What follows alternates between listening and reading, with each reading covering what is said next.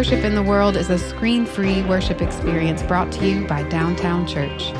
Downtown Church is a community of unfinished people based in Columbia, South Carolina. We believe in asking honest questions as we strive to follow Christ within our own communities, loving people wherever they find themselves on their faith journey. Thank you for being with us today.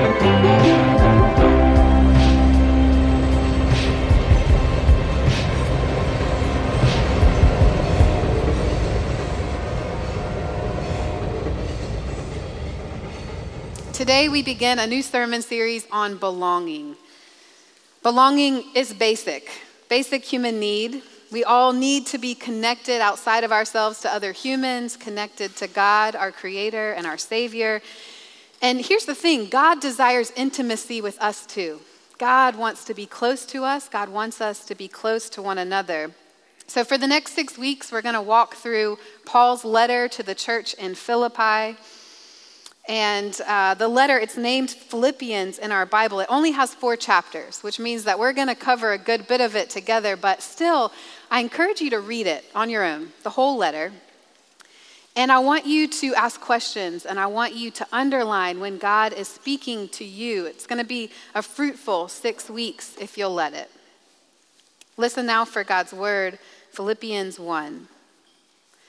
Paul and Timothy, servants of Christ Jesus, to all the saints in Christ Jesus who are in Philippi, with the bishops and the deacons, grace to you and peace from God our Father and the Lord Jesus Christ.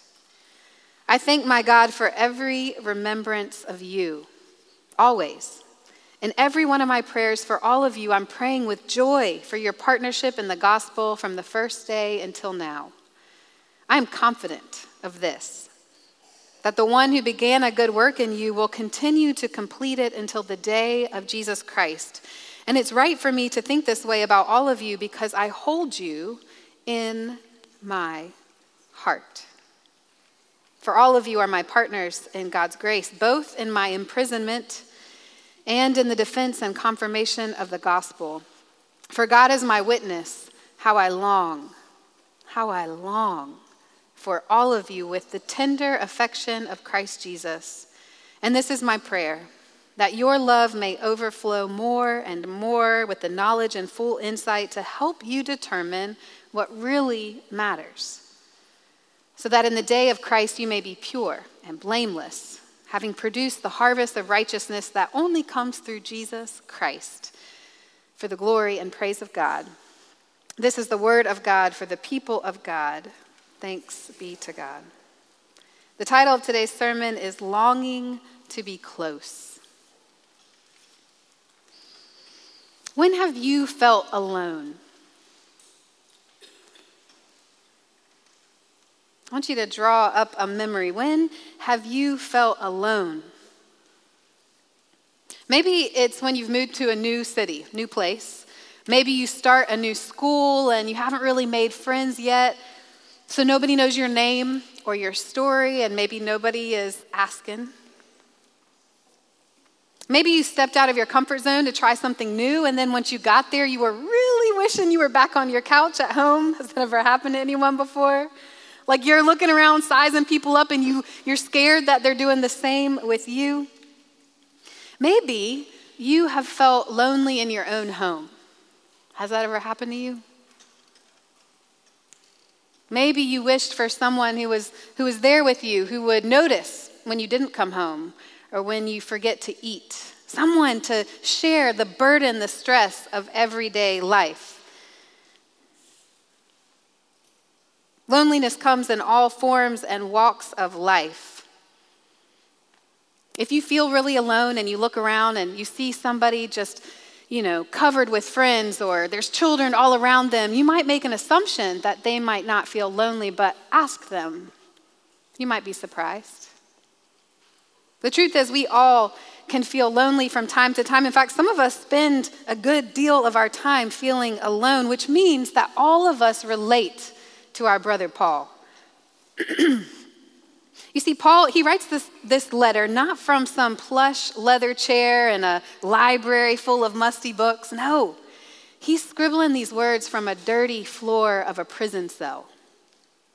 And the only luxuries he has are the gifts he receives from this church in Philippi, a pen and some paper, which he uses to write to them. And these friends in Philippi, they know Paul. They know Paul. They know what he needs. They miss him. In fact, they've sent one of their own, Epaphroditus, to go visit Paul, to bring these gifts to Paul. But on the way, Epaphroditus gets sick, like so sick, he almost dies.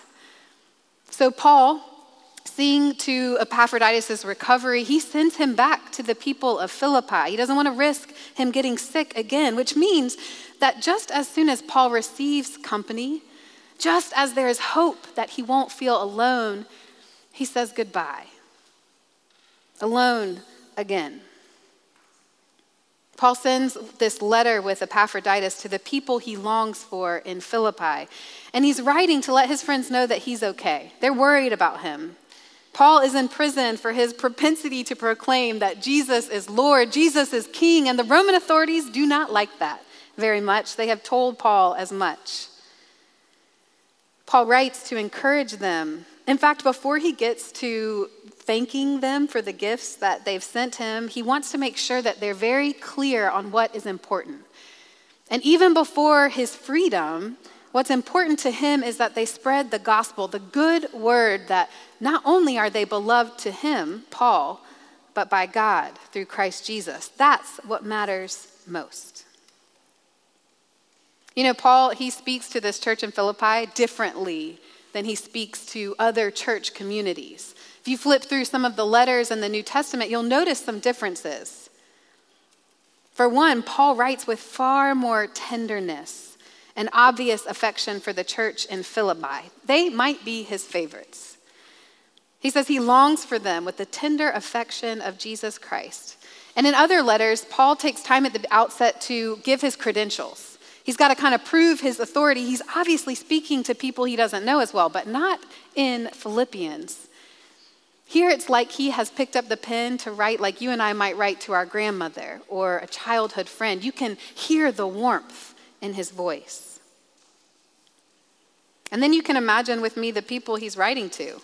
The city of Philippi, it's an important city. It straddled the great east-west highway known as Ignatian Way, and the population is cosmopolitan. It's the center of the city with a large forum and temples and a library and fountains. It's kind of like Bull Street District. You know, it's a city center that's booming with new development, live, work, play. That's Philippi. The people of Philippi, they have been granted the same privileges as Roman citizens, which is rare. And it means that both women and men there enjoy high status in public and business and church life. In fact, Paul's first convert to the Christian faith on European soil was this woman named Lydia, who belonged to the church in Philippi. Paul founded this church in the year 50 AD, and he has very many close friends among them. It's more than just coming together to organize worship. These local entrepreneurs in Philippi have spent hours over coffee with Paul, discovering the truth of the gospel for them. And then these local entrepreneurs, they start leveraging their ideas and their resources to make this vision of Christian life, Christian community, come to life and impact the city around them. You know, it's possible, I can't say this for sure, but it's possible that this church in Philippi was about the same age as we are at Downtown Church when they received this letter from Paul. Just over a decade or so old enough to have amassed some people, to have baptized those in the name of Jesus Christ, sturdy enough but still stumbling in those early years.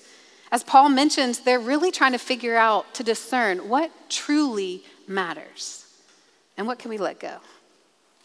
Paul's voice is proclaiming these words in this letter from a prison cell. What truly matters, hear me, is you belong to God. In the early church, there were all sorts of cultural wars. We don't know anything about that. Identity wars about what does it mean to follow Christ? What does it mean to be a Christian? So they're asking questions, you know, you can be one of two options. Again, we don't know anything about that. Should you be a Jew or a Gentile? Turns out you can be either or neither. Should you be circumcised or not? Turns out it doesn't really matter. Should you eat red meat or not? All of these questions that point to what makes a true Christian.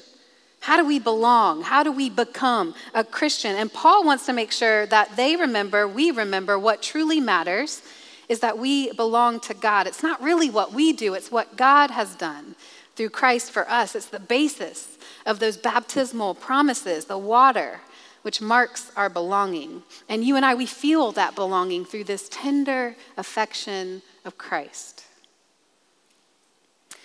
Sociologist Brené Brown, she talks about this difference between fitting in and belonging.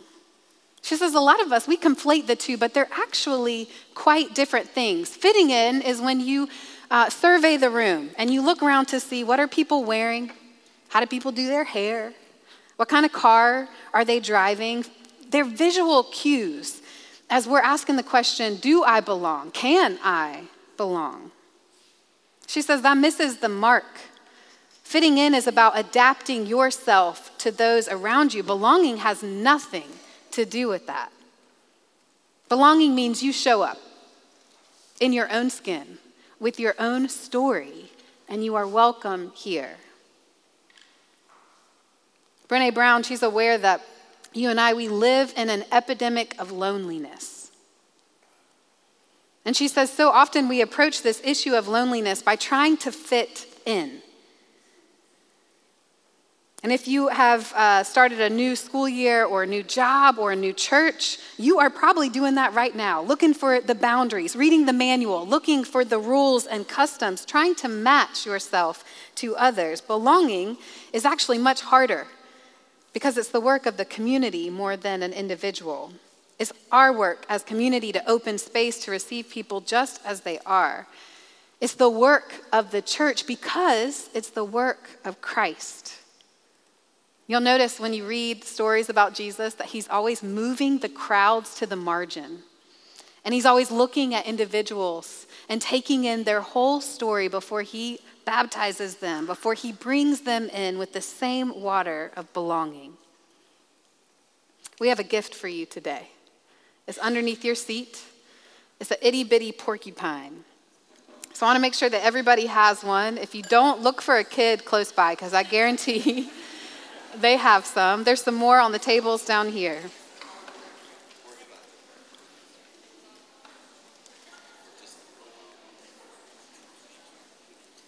Y'all don't want a porcupine? The reason you have this itty bitty porcupine is because in this sermon series, we are going to follow the footsteps of a porcupine. You see, there's this German philosopher, Arthur Schopenhauer, who observed porcupines in the dead of winter. And this is what he saw, a dance, basically. In order to survive, in order to get warm, these porcupines would move toward each other in order to warm up. But porcupines have quills. And it's not like a bull where you have two horns on the front and you might be able to get close to someone without hurting them. No, porcupines have quills all over. So as they got close to each other, they started poking one another, like drawing blood, poking one another. And they would huddle close for as long as they possibly could to get warm.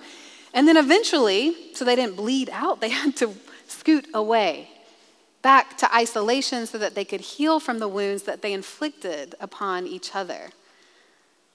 But then he observed they couldn't stay isolated away from each other for too long. That cold winter air would push them closer and get pricked again, this cycle over and over again. Schopenhauer said, you know, it's not just a porcupine dilemma. It's a human dilemma. You and I do the same thing. We cannot exist in isolation. You and I cannot survive, certainly not thrive alone. We have to get close to one another. But then the same thing happens. We get close to one another. You start living with someone underneath the same roof. What happens? You prick one another. We prick each other, sometimes even draw in blood, and then we have to retreat away to heal. It's a cycle that happens again and again in our lives. Paul knows that we can't survive in isolation. It's why he, in isolation, reached out in the form of this letter to people he longs for. You and I, we are not naive. We know that there's a cost to being close. It comes in these form of quills. We all have them, all over. When we get close to each other, we do hurt each other. It's called sin. And we too make decisions how long we stay close, how long until we must retreat to heal again. So you and I, as we read this letter of Philippians, as we walk through the dance of the porcupine, here's the theological truth we all got to hold on to. We belong to God in every phase of that dance. We might feel alone, but we aren't, because God is with us. God is with us when you feel lonely and isolated. God is with us when we take those vulnerable steps to get close to someone else. God is with us when our quills start poking and we get poked right back. God is with us when it feels like we can't trust anyone. God is with us when we retreat away. God is with us because we belong to God. You know, when Paul writes this letter to the church in Philippi, his friends, his buddies, he's aware that these might be the final words that they hear from him, because he's suffering. In prison, he is under close watch of the Roman Empire. He knows that one day he will be killed. So when I try to put myself in Paul's shoes, I imagine if I'm writing to people I love, I might be a little more honest with things like saying, I'm mad at God for being alone. Or I'm mad at God for letting Epaphroditus get sick. It would have been nice to have a friend. I want more for myself. But Paul doesn't do that. He writes to his friends to let them know what truly matters, that in Christ they belong. So I want you to hold your little porcupine in your hand. I want you to take it home, put it somewhere you're going to see it. Today, we are the lone porcupines, and you might feel that, very alone, but you are not. You are never alone. God is with you. Thanks be to God. Amen.